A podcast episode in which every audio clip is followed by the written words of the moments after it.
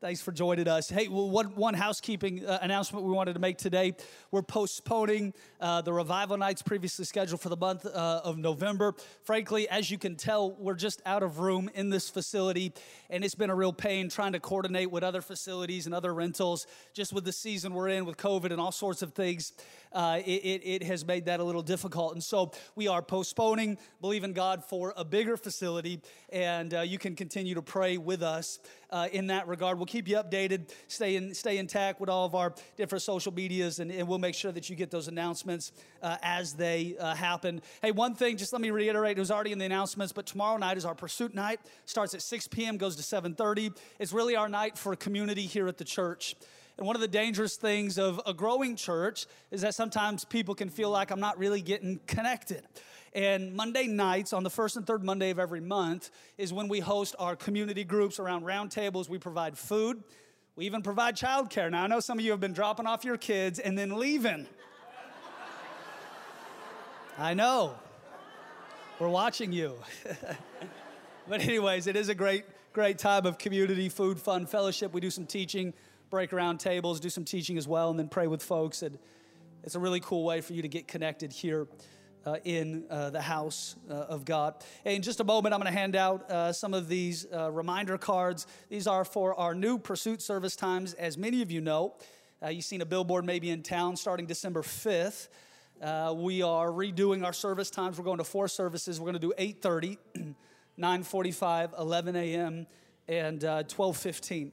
Now I know you know, but I'm not handing out these cards to you because you don't know but because there could be a friend, a family member, a neighbor, a coworker who doesn't yet know. and we want to make sure that everybody who doesn't have a church family knows that they're invited to be a part of this growing church family here. I think last week we had to pull out couches out of the green room, out of the foyer, put them here in the sanctuary. There's no room. Folks sitting here in the altar area, no chairs available. We need to make more room in the wineskin, and in doing so, God will pour out fresh wine in this community. When we bought this building, we had one service. My prayer was, God, please just send enough people so that we're not embarrassed when we have one service. And then we grew to two. In the middle of the pandemic, we grew to three. And on December 5th, we're, we're going to grow to we're to grow to four. Here's the reality, friend. Every one of these cards and every one of these chairs, it represents a person who doesn't yet know Jesus like they should, but they're one invitation away from it. It represents a family that needs to come back together. It represents a marriage that's on the edge of divorce that needs to find healing and hope in the person of Jesus. It represents a kid who's been addicted to drugs and, and alcohol who needs to experience freedom and liberty. And so we do this because this counts for eternity. And oftentimes, you as an individual in this place as a church stands between people and uncertain death without Christ as their Savior. And what we do is we continue to invite and grow and build the house of God because the Lamb who was slain is worthy to receive the reward of his suffering. And the reward of his suffering is souls. And so we want to make more room in this community for people to experience and encounter God. Here's my prayer. My prayer is that we don't have to do four services for long, not because they don't fill up, but because God provides a bigger facility. Here's the reality Scripture says this to the increase of his kingdom and his government, there is no end. So, if we're gonna be a kingdom church, then we need to get used to outgrowing our facility. Because to the increase of his kingdom and government, there is no end. We started in the living room with my former youth pastors, Pastors Russ and Kim. We moved from that living room to a barn that one of our board members owned right off of Highway 9. We moved from that barn to a rented facility on Highway 9 that only had nighttime services available for us to use. We moved from that facility to one of the most oldest and historic churches uh, just a few blocks away from here in Snohomish that by the grace of God he allowed us to buy. And about two years ago, as an act of faith, we purchased this building. And God, by his Spirit, every week has continued to bring new families, new folks, and they walk into these doors and they always say the same thing We didn't know a place like this existed in the Northwest. And friend, it's not to our credit, it's to His. It's not because we're special or unique or have figured out some magic formula. It's because God has a sense of humor And in fact, God is more interested in revival than we are. On your best day, on your most heartfelt, sincere, authentic day, praying for the things of God, you are barely scratching the surface of how much more His heart aches for outpouring in the Northwest. And so we're simply coming into agreement with what God has already desired to do in this region for too long. The Northwest deserves outpouring. It's been dry for too long. And so that's our prayer. God, vindicate us with outpouring, vindicate us with awakening. So I'm going to encourage you to help be a part of the miracle. Don't become content in your Christian life just watching other people have miracles. Be a part of a miracle. And sometimes being a part of a miracle looks like a simple invitation. You know what's so crazy here is, is oftentimes we'll have conversations with people and they'll say, um, they'll say, uh, Pastor, I, I, never knew my neighbor came to church here. I go to the 9 a.m., he goes to the 12 p.m. And the other day I was out working in my yard and I saw him and I invited him to church and found out I'm inviting him to a church that we already both attend. we just never see each other because we're always missing each other and crossing. And there will come a day where we have a little bit of a bigger facility. We can fit more folks here in one service, but this is just the reality of where we're at now. But I know that what we do matters. Got an email this week from a gal who said, Hey, I just want to send you an email. And I just want to, every time I get an email, I always have like PTSD. You know, I'm like, Oh man, what, is, what did I do now? You know, they don't like the cowboy boots. They don't like the mullet. They don't like the music. They don't like the, okay, you know, just, I'm always bracing myself. They said, Pastor, no, it's genuine. They said, it's authentic. I, I, I just want to say thank you for having this church. This was from last week. They said, Last Sunday, I woke up with the intention of taking my own life but somehow, some way, I ended up at pursuit. And I experienced the presence of God.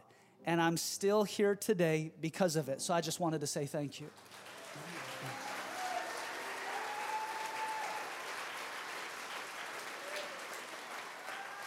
You know, for every testimony we hear like that, there's nine or 10 that we don't hear. There's a whole lot of folks who are going to be with us in eternity who are going to say, Thank you for your faithful witness. Hey, thank you for tithing and supporting so we could build the house. Hey, thank you for serving in kids' ministry so a mom or a dad who's exhausted from the week could experience the power of God at an altar. Hey, thanks for serving in youth ministry so a young person could experience Jesus. Hey, thanks for greeting at the front door. It's the first smile I've seen all week. Hey, hey, thanks for being a kind voice at a community group table on a Monday night. I finally felt like I was welcomed into the family of God. No, you and I are a part of an active miracle in the Northwest. Never forget it. Never forget it. You're part of it. Just by virtue of you being here this morning, you have been indoctrinated into an ongoing miracle from God, and He will vindicate this region with outpouring. You guys understand that, right? We are leaning into a move of God in this region that will be so radical, it will overtake us. That's what we're leaning into. We're going to make Jesus famous in the Northwest. Not ourselves, not our brand, not our personalities. We're going to make Jesus famous in the Northwest. And his banner, like a flag, is going to be waved over this region. It's like a lighthouse that, that, that, that, that guides ships, sh- ships safely back into harbor. It's saying, hey, there's safety here, there's home here, there's family here. You, can come back home to what you've always known. This is what you were created for. No, come back into harbor. No, come back home. That's why we're declaring over the Northwest give up your dead, give up your prodigals, give up your sick, and give up your affirmed, and give up your possessed. Why? Because Jesus is worthy. And under his presence and by the authority of his name, lives are being transformed. So we're making room. We're making room, we're making room. And what it requires you to do is to be comfortable with ongoing change because living things grow and growing things change.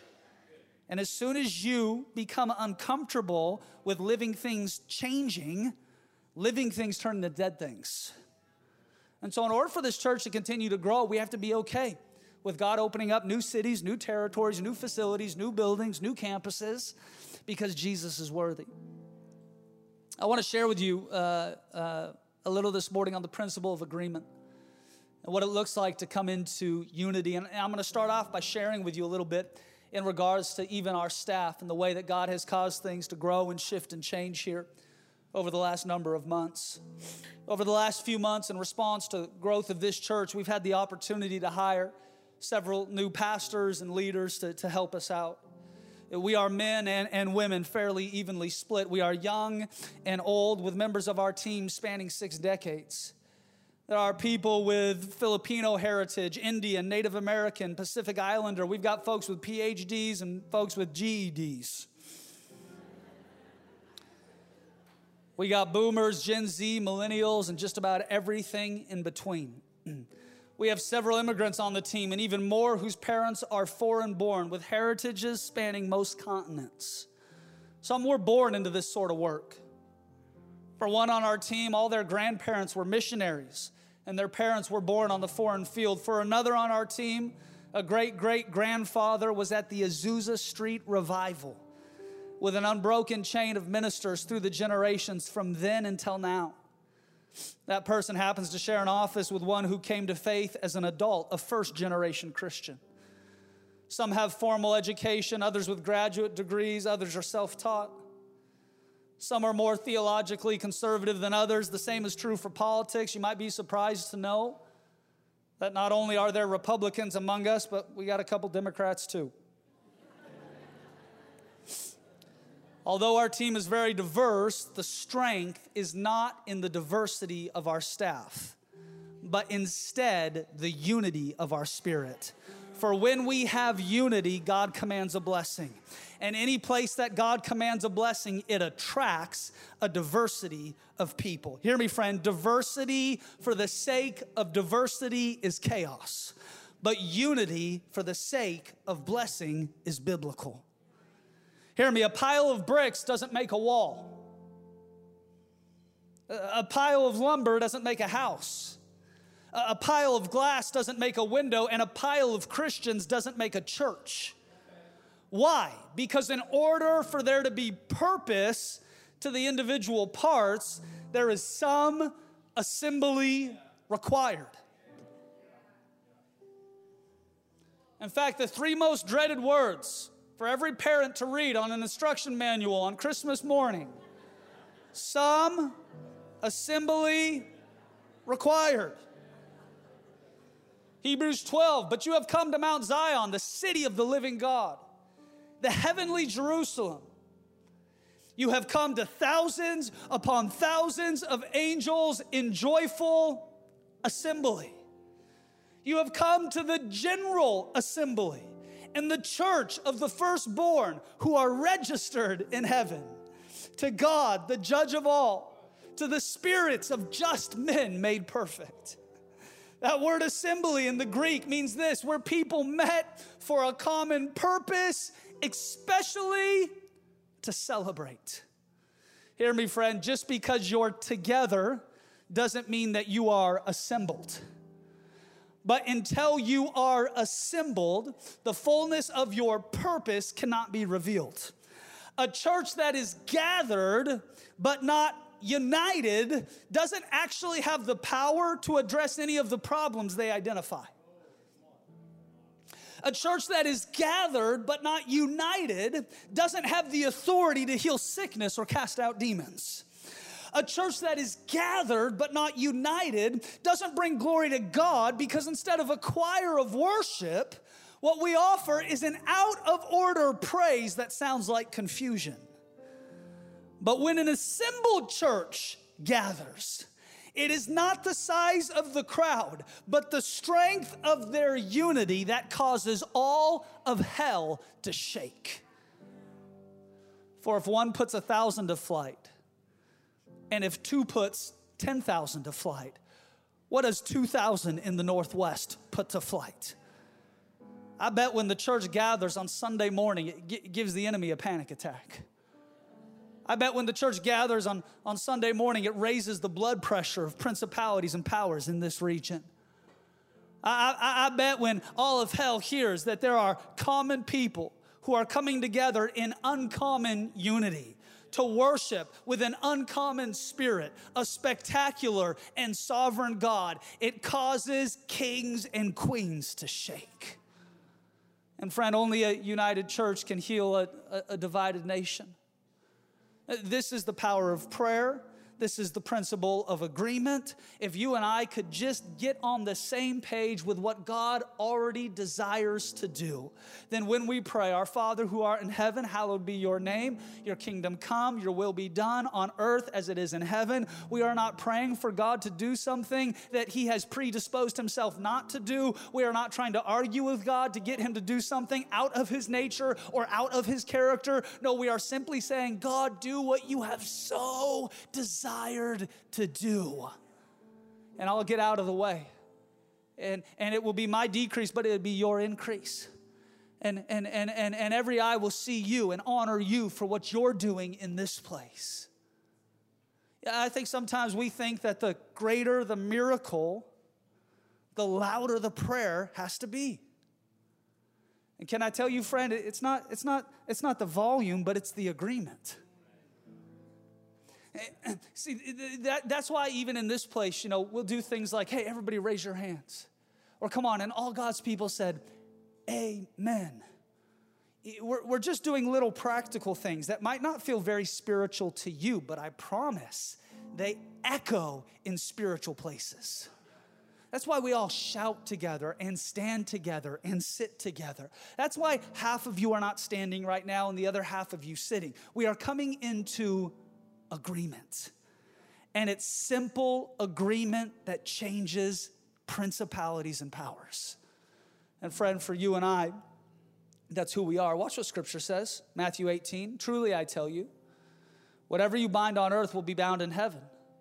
Whatever you loose on earth, watch, will be loosed in heaven. Again, I truly tell you that if two of you on earth agree about anything, it will be done for them by my Father in heaven.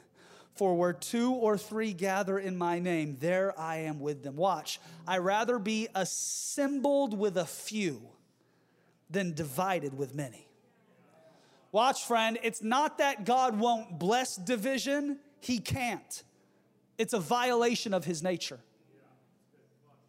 For the way that we understand God is through the lens of the triune Godhead. Meaning this, there is one God, but he's made manifest in three persons. God didn't create Jesus and then later on Jesus created the Holy Spirit. They are co eternal and they are coexistent. We worship one God, God the Father, God the Son, God the Holy Spirit but they are made manifest in three different persons. Is it a mystery? Yes. Can you wrap your mind around it? Not really. Is it something that Scripture communicates? Absolutely. Even in the creation process, it's the voice of the Father, but it's the presence of the Spirit that hovers over the darkness. It's such a part of our theology that even Moses early on announces to the Hebrew children Hear, O Israel, the Lord your God is one. There has never been a time where God hasn't known agreement and community. So if God needs it, what makes you think you don't? There's never been a time where God the Father and God the Son or God the Holy Spirit have disagreed. In the Garden of Gethsemane, Christ subjects his will to the Father in this prayer. If this cup can pass, let it pass. But if not, your will be done. They weren't disagreeing. What Jesus was modeling was what it looks like to submit your will to His. There is power when we come into agreement because if two or three agree on anything, they can consider it done. Watch how Jesus prays in John 17. I pray that they all will be one just as you and I are one. As you are in me, Father, and I am in you. And may they be in us so that the world will believe you sent me. Watch. Do you see how the world believes that the Father sent the Son? It's when the church comes into agreement, number one, with Him, and number two, with each other. Agreement is one of the loudest testimonies that the church communicates in the midst of a divided culture. We have never been more divided than we are now. You can't say anything without somebody popping off, wanting to disagree, wanting to cancel you, wanting to have seven different opinions. We have never been more divided than we are today. The loudest testimony to a pagan culture is a Christian church that has come together for the purpose of agreement and unity. Man, it's so crazy. There's just this collection of folks, young and old, and rich and poor, and black and white, and male and female, and people from all different cross sections and margins of life. And they all sin differently than each other.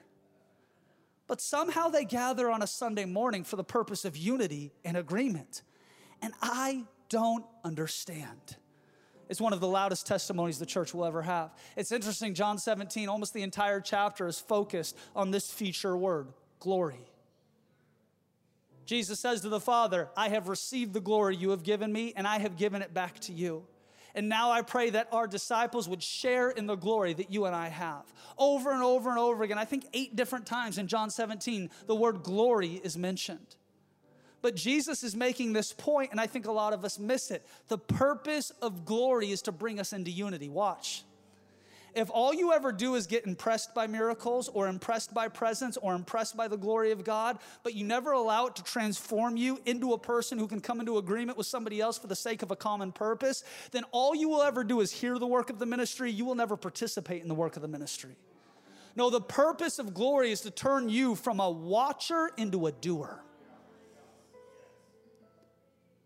No, it's not enough for you to attend church and view it as a spectator sport. No, you're invited to be involved. And when you experience the glory of God, it's not just to give you Holy Ghost goosebumps, and I like those. It's to cause you to come into agreement and watch unity with what God is more broadly doing in the region and through a people because there is power, there is promise, and there is actually protection in agreement. See, when I come into agreement with what God is doing here, when I'm fighting something, we're all fighting something. That's why Jesus goes to pursue the one, leaves the 99, goes to bring this one back, because the shepherd knows that the sheep in numbers are safe. But when one ventures off on their own, they don't have the same protection that the flock provides. See, here's the value of church community you're not fighting alone. The value of church community is when the righteous fall, they get back up. The value of church community is that when you're down, somebody else has a word of encouragement that you're going to build your life on that's going to help you make it through. The value of being in church community is that you are not fighting sickness, disease, oppression, depression. You're not fighting it alone because your battle is mine, my battle is yours. And not only that, your victory is mine and my victory is yours. And so, even if you feel like you're in a season of setback and defeat, I can share in the overflowing victory from my life, and it can give you courage, hope, and peace for what's ahead. No, we're in this together. That's why when the Apostle Paul is addressing the New Testament church, I think 59 different times, he uses this phrase, our Father. Not my father, not your father, not his father, not her father, but our Father. Because when we gather in agreement and we say, Our Father, we are invoking the presence and the authority of the triune God in our midst. No, we're coming into agreement. Half the time, the biggest battle is just to get on the same page because all of hell wages war against the agreement of the church. Isn't that the danger of the church is that we can come together but still not be united? Isn't that the danger of a marriage? You can stay married but still not be united. Watch what the enemy does. The enemy loves to manipulate the foothold of disunity until it becomes a stronghold of oppression in your life. Strongholds don't start overnight. Watch. The chains of oppression are too small to be felt until they're too large to be broken. That's how it works. What the enemy likes to do is to manipulate areas of disunity in your own life and exploit them until they become strongholds that are too strong for you to break. Now, that's why the scripture communicates the way it does about unity. Watch what Paul says, Ephesians 4 and 3. Make every effort to keep the unity of the Spirit through the bond of peace.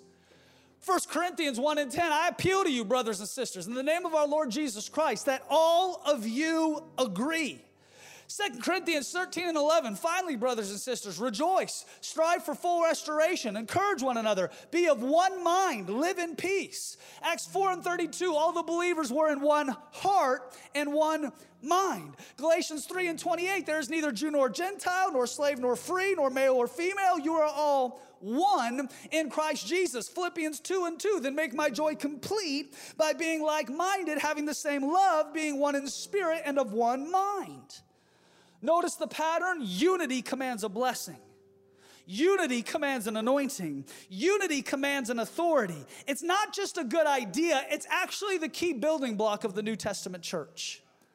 Let me show you something this morning, just for a moment. I want you to participate in a group exercise with me. I think it'll be helpful for you. I want you to think of your favorite exotic animal. Not dog, not cats, not exotic enough.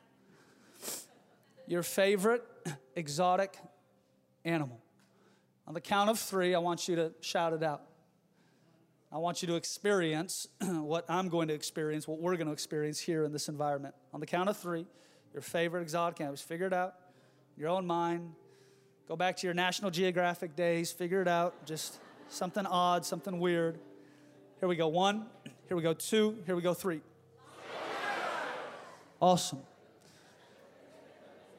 Now, watch, you know what you said, but you probably don't know what anybody else said.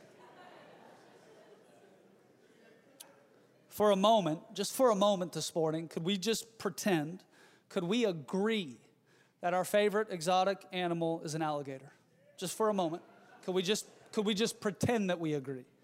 Could we just pretend that we agree? And on the count of three, I want you to say alligator, but I don't want you to shout it, I want you to whisper it. I want you to whisper it. Here we go. One, two, three. That's creepy, but watch.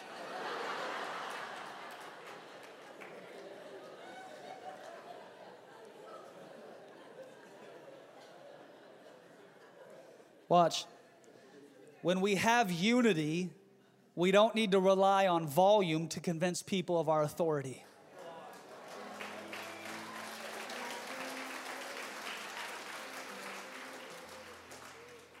See, because we're all saying the same thing.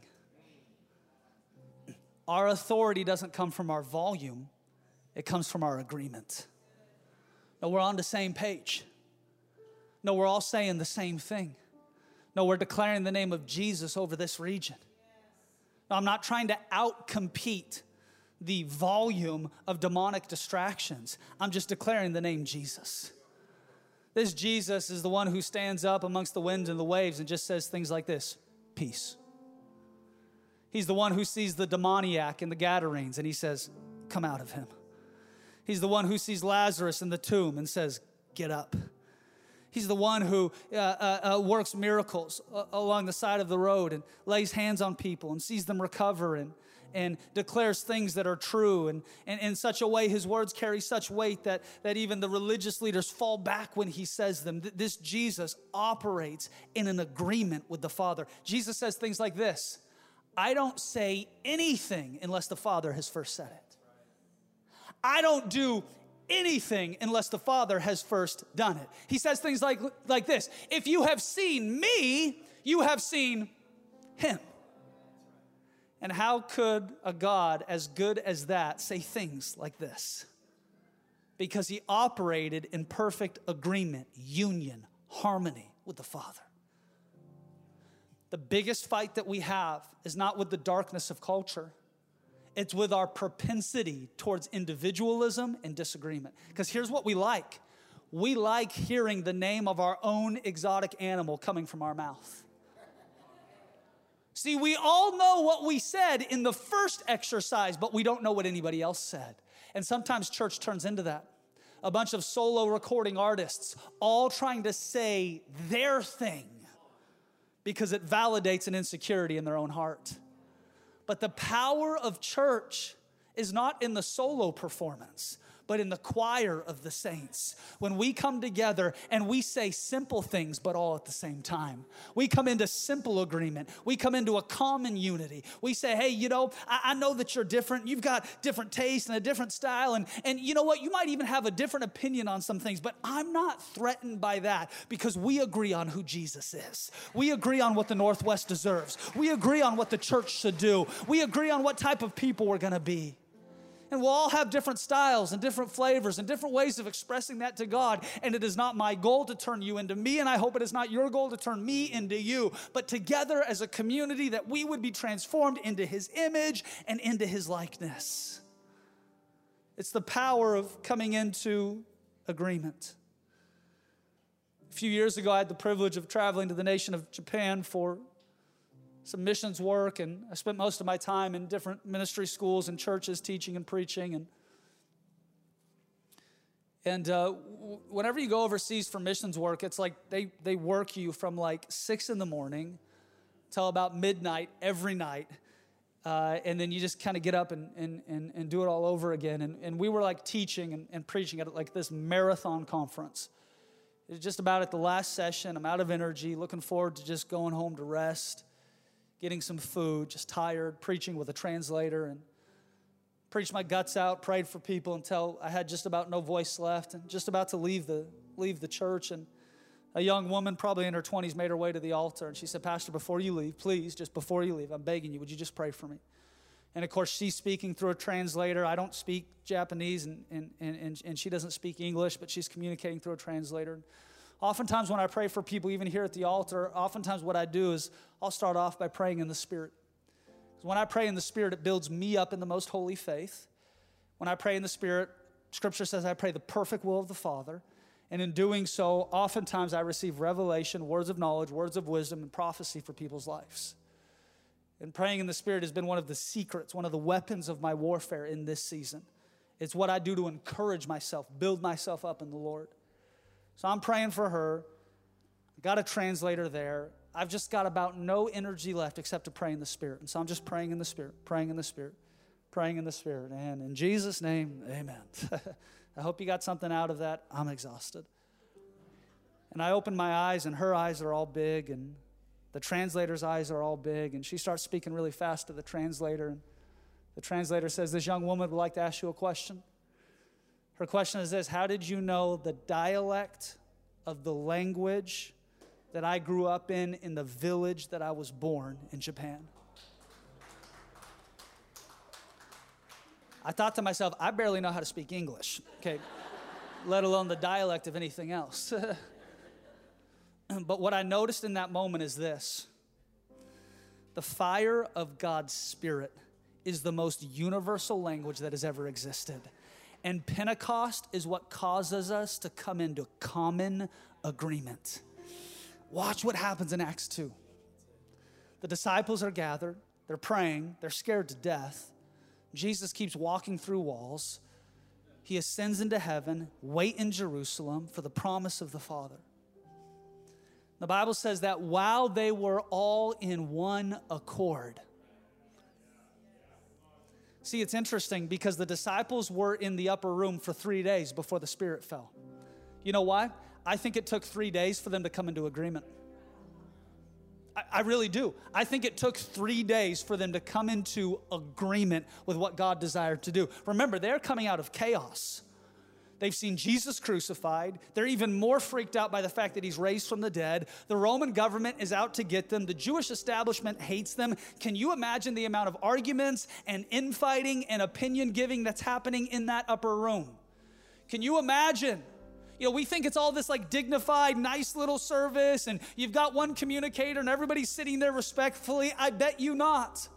I bet they're fighting and they're cussing and they're yelling and they're scared and they're trying to figure out how to interpret the Old Testament and what does this mean and where do we go next? And we're supposed to start this thing called the church and what does that even look like and where are we going to go? And our families have rejected us and the government has turned against us and we've got nothing left. And now Jesus has ascended on a cloud into heaven. What does that even mean? And I think for three days they had dialogue until somebody in that room said, Hey, could we all sing just a simple song? Hey, could we all pray just a simple prayer? No, I don't got answers either. No, I'm scared to death too. No, I don't know what tomorrow holds. Yeah, I think this probably will cost us our lives. I think we probably will have to pick up our crosses and follow Him. No, I don't know where this is going to lead. I don't know what tomorrow holds. I don't know how to figure it all out, but I've met the one who does. Can we just sing a simple song? Can we just say a simple prayer? And I think maybe just for a moment they came into simple, common agreement. And then all of a sudden, the Holy Spirit blew in. All of a sudden, fire fell from heaven heaven and they began to speak in a tongue that nobody knew. And the Bible says that the nations gathered below and they each heard the wonderful works of God in their own language. Because when the church comes into unity, God commands a blessing. And where God commands a blessing, He brings diversity. The Spirit of God is still the most universal language that there's ever been. And He's just looking for a people who will agree. I don't have all the answers, but I want to be a person who just agrees.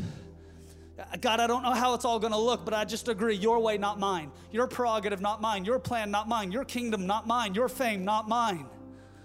Your way, your will, your work, not mine.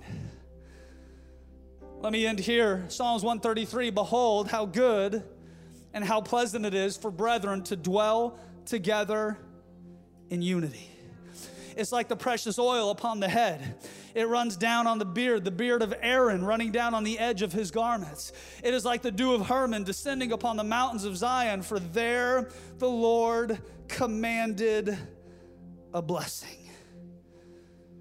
Friend, for you and I, when we recognize that unity is key to God commanding a blessing in our life and through our life, all of a sudden it helps expose the importance of what coming together in unity looks like. Watch. When God commands a blessing, no demon in hell can stop it. When man confers a blessing, a lot of things can stop it. But when God commands a blessing, nothing in hell can stop it. When God commands light in the book of Genesis, there is no argument, it just happens. When God commands that sky and land be separated, there is no argument. It just happens.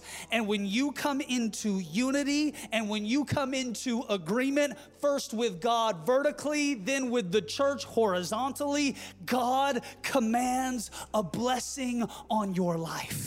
He says, Goodness and mercy will follow you. I will crown your year with favor. I will put the oil of joy on your head. I will turn ashes into beauty and mourning into dancing and dark into light. I will do something in your family. I will put a blessing on your generational line. I will supply everything that you are in need of according to my riches and glory. When you come into unity and agreement, God doesn't confer a blessing, He doesn't negotiate a blessing, He doesn't conversate a blessing, He commands a blessing. That's the power of unity and agreement. Now, now, now, listen, folks, there's about a thousand different opinions here today different people who view things different ways. I'm certainly not going to get it right all the time. But if we can fight and strive for unity in here, we can win the battle out there. We're getting on the same page because we're going to agree with each other and we're going to agree with God and we're going to see his kingdom come and his will be done. Come on, would you stand with me as we close?